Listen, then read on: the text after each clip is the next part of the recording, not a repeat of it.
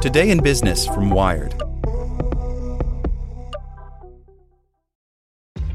This episode is brought to you by ShipStation. You know, some things take a lot of work, like sending little robots to far off distant planets. And just as that's challenging, so too is running a successful e commerce business, especially when there's so much to do. So I want to introduce you all to ShipStation. Now, I love using ShipStation because of its easy to use dashboard, which makes managing orders and printing labels a breeze and super smooth. Oh, and the customer service is just out of this world. It's exactly what you need to help grow your business. Sign up for your free 60-day trial at shipstation.com slash technews. That's shipstation.com slash technews. This podcast is sponsored by Ramp. Are you the decision maker in your company? Consider this. For the first time in decades, there's a better option for a corporate card and spend management platform. Meet Ramp, the only corporate card and spend management system designed to help you spend less money so you can make more. Most corporate credit cards offer points as incentives, but those points amount to less than their worth in real cash value. Ramp's business cards offer you cash back, real money in your pocket. Plus, you control who spends what with each vendor. And Ramp software collects and verifies receipts automatically, which means you'll stop wasteful spending and close your books in hours instead of days. Businesses that use Ramp add up to 5% to their bottom line the first year. If you're a decision maker, adding Ramp could be one of the best decisions you've ever made. And now get $250 when you join Ramp for free. Just go to ramp.com slash easy. Ramp.com slash easy. R-A-M-P dot com slash easy. Cards issued by Sutton Bank and Celtic Bank members FDIC terms and conditions apply.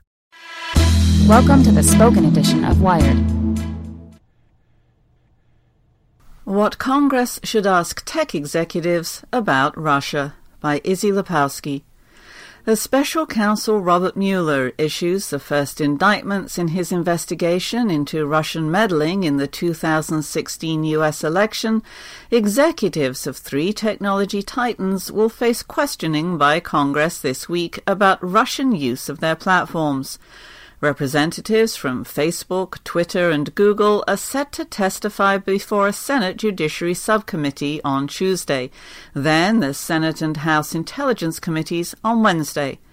The hearings begin just a day after Mueller charged former Trump campaign chair Paul Manafort with 12 counts of money laundering, tax fraud, and foreign lobbying violations and former Trump foreign policy advisor George Papadopoulos admitted to lying to the FBI about meetings with Russians connected to the Kremlin.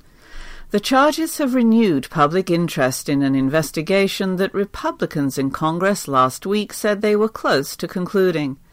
Now, Congress will turn its spotlight on some of the world's most powerful companies to learn more about how Russians used their technology to influence American voters and what the companies are doing to stop it.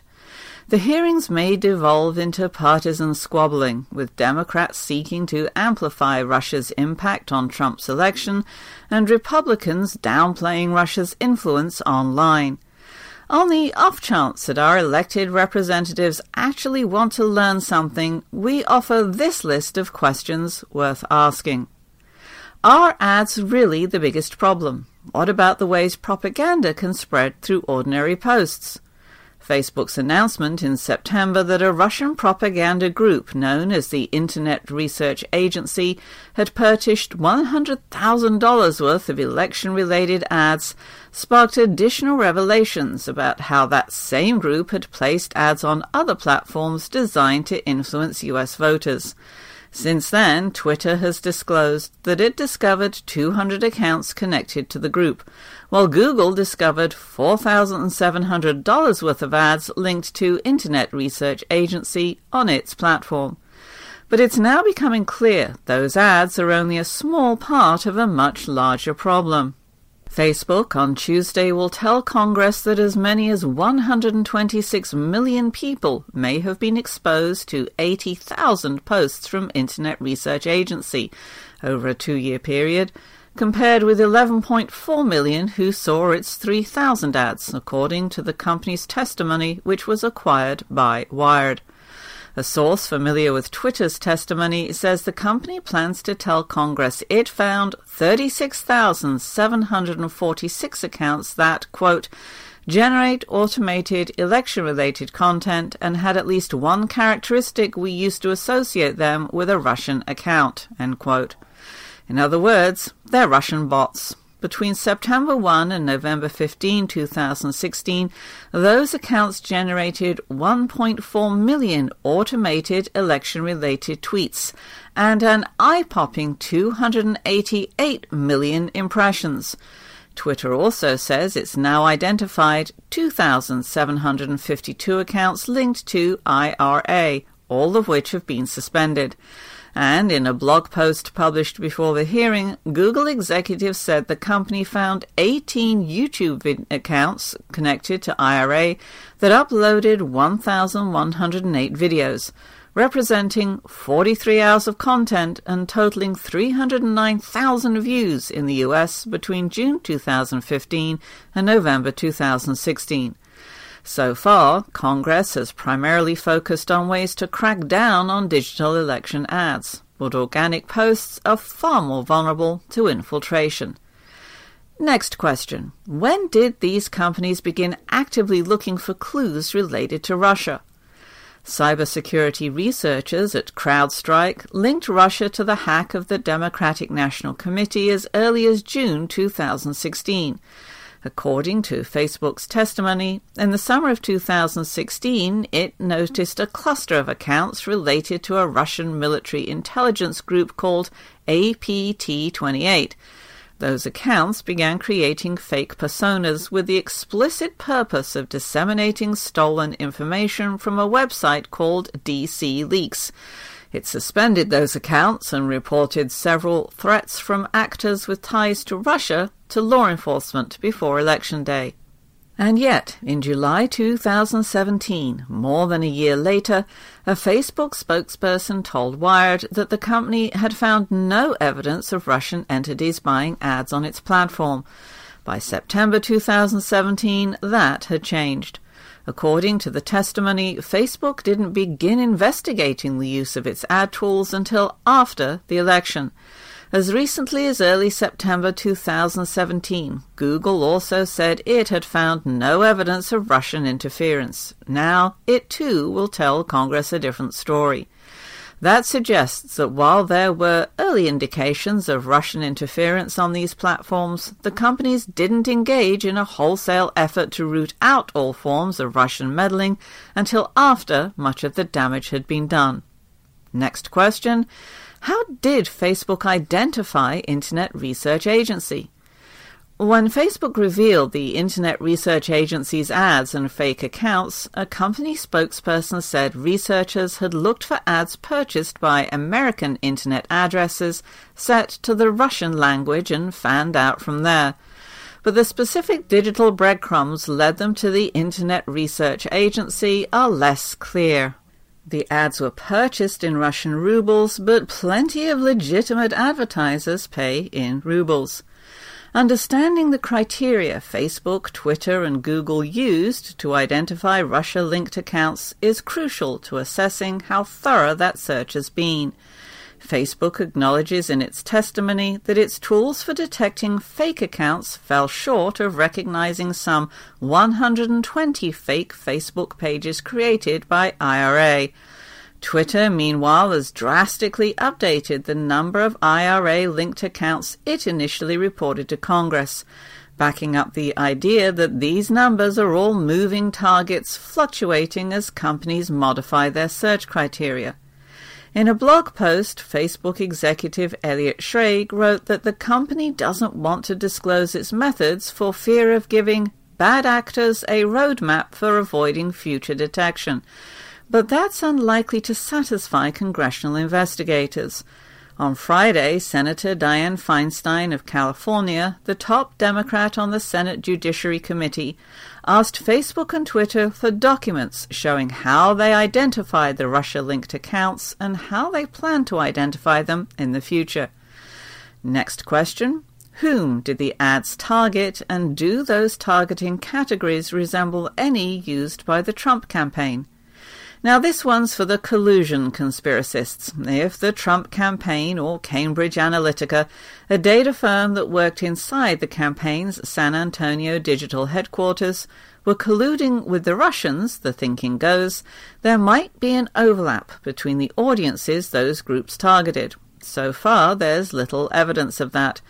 Facebook has said that the Internet Research Agency's ads reached as many as 11 million people, and that only 1% of the ads were targeted at so called custom audiences, comprised of people who liked the advertiser's page or others who look like them. Still, it'd be worth addressing this issue in an open forum. Same goes for Twitter. The microblogging company shared information with congressional investigators about advertising campaigns orchestrated by the Russian media group RT during the election. Last week, Twitter announced it would ban ads from RT going forward. In the hearings, investigators should probe whether those ads were targeted at the same users the Trump team was targeting. And next question what about Google? Google has gotten off easy so far amid the revelations from and about Facebook and Twitter. But Google sells more digital ads than those two companies combined, accounting for $79 billion in ad revenue in 2016. In its blog post, Google reported $4,700 worth of IRA linked ads, an alarmingly low number, considering Google is the world's largest advertising business. It also detected 18 YouTube channels related to IRA, which it has since shut down. It's unclear whether Google and YouTube were tougher targets or whether they are being more flexible in their definition of what is and isn't a Russian influenced campaign. The New York Times recently reported on Russia Today's massive following on YouTube. Despite warnings from American intelligence that RT is a Kremlin propaganda arm, Google has declined to rein in RT, saying in the blog post, Our investigation found no evidence of manipulation of our platform or policy violations. YouTube hasn't been shy about aggressively policing its content in other contexts, though. It currently uses machine learning to automatically identify and take down extremist videos.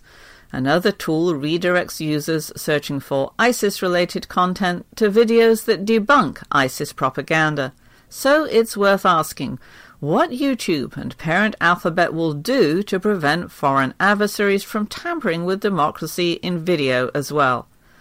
Next question Why did Facebook, Twitter, and Google embed with the Trump campaign?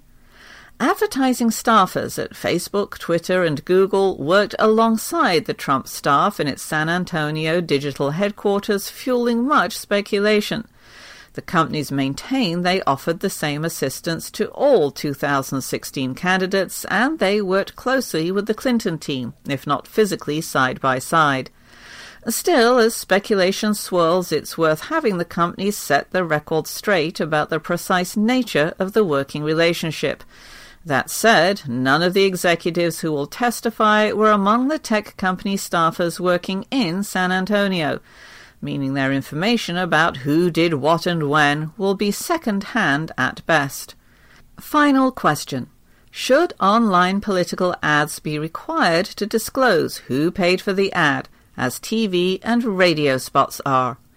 Now that the world knows how these platforms were exploited during the 2016 election, both Facebook and Twitter have announced changes to their election advertising protocol. Twitter is launching an advertising transparency center that allows anyone to see any ad placed on the platform with additional information provided about political ads. The company is also adding disclaimers to political ads that alert users that a given tweet is indeed a political ad. Facebook, too, has announced plans to allow users to click through any Facebook page and see every ad it's placed. It will also disclose who paid for a political ad. These are critical steps, and yet there's no guarantee that every tech platform will commit to policing itself in this way. That's why Senators Amy Klobuchar, Mark Warner, and John McCain have introduced the Honest Ads Act, which would demand more disclosures from tech companies about who is buying political ads. Tech companies have turned their lobbying might against such regulation in the past. Now, as they begin to recognize just how vulnerable their platforms are to abuse, Congress should have them answer for those decisions in a public forum. Hey guys, it is Ryan. I'm not sure if you know this about me, but I'm a bit of a fun fanatic when I can. I like to work, but I like fun too. It's a thing. And now the truth is out there. I can tell you about my favorite place to have fun Chumba Casino. They have hundreds of social casino style games to choose from, with new games released each week. You can play for free anytime, anywhere and each day brings a new chance to collect daily bonuses. So join me in the fun. Sign up now at ChumbaCasino.com. No purchase necessary. VGW. Void were prohibited by law. See terms and conditions. 18 plus.